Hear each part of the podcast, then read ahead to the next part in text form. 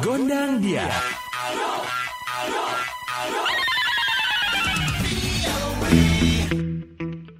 Dari studio VOA di Washington DC, Gondang Dia kali ini bersama saya Ronan DC.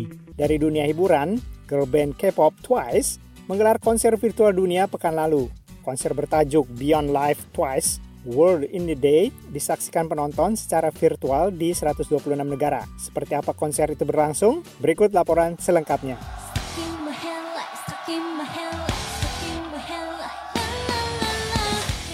Konser virtual berskala besar yang digelar oleh grup musik K-pop Twice membuat para penggemar mereka terpaku pada layar masing-masing hari Minggu 8 Agustus lalu.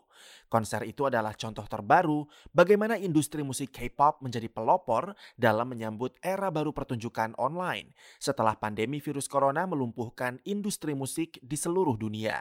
Girl band terkenal yang beranggotakan 9 personel perempuan itu, menurut agensi mereka JYP Entertainment, tampil di hadapan penonton dari 126 negara dalam konser bertajuk Beyond Life Twice World in a Day.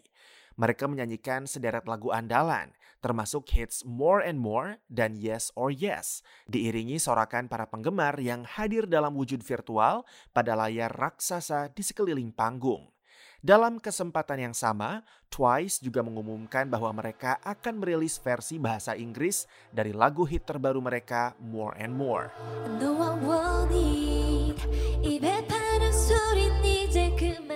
Konser dengan tema tur dunia itu digelar setelah konser-konser fisik Twice di seluruh dunia dibatalkan akibat pandemi virus corona. Dalam konser virtual itu, para personel tampil energik sambil menari di atas panggung dengan beragam latar yang menampilkan berbagai landmark kota di berbagai belahan dunia menggunakan teknologi realita maya dan lainnya.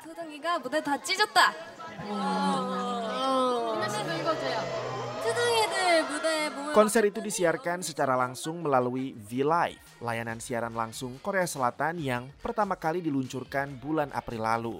Setiap penonton dikenai tiket seharga 27 dolar Amerika Serikat atau sekitar 390 ribu rupiah. Layanan streaming itu memungkinkan para personel Twice dan penonton virtual saling berinteraksi secara langsung. Rifan Dwi Astono, VOA.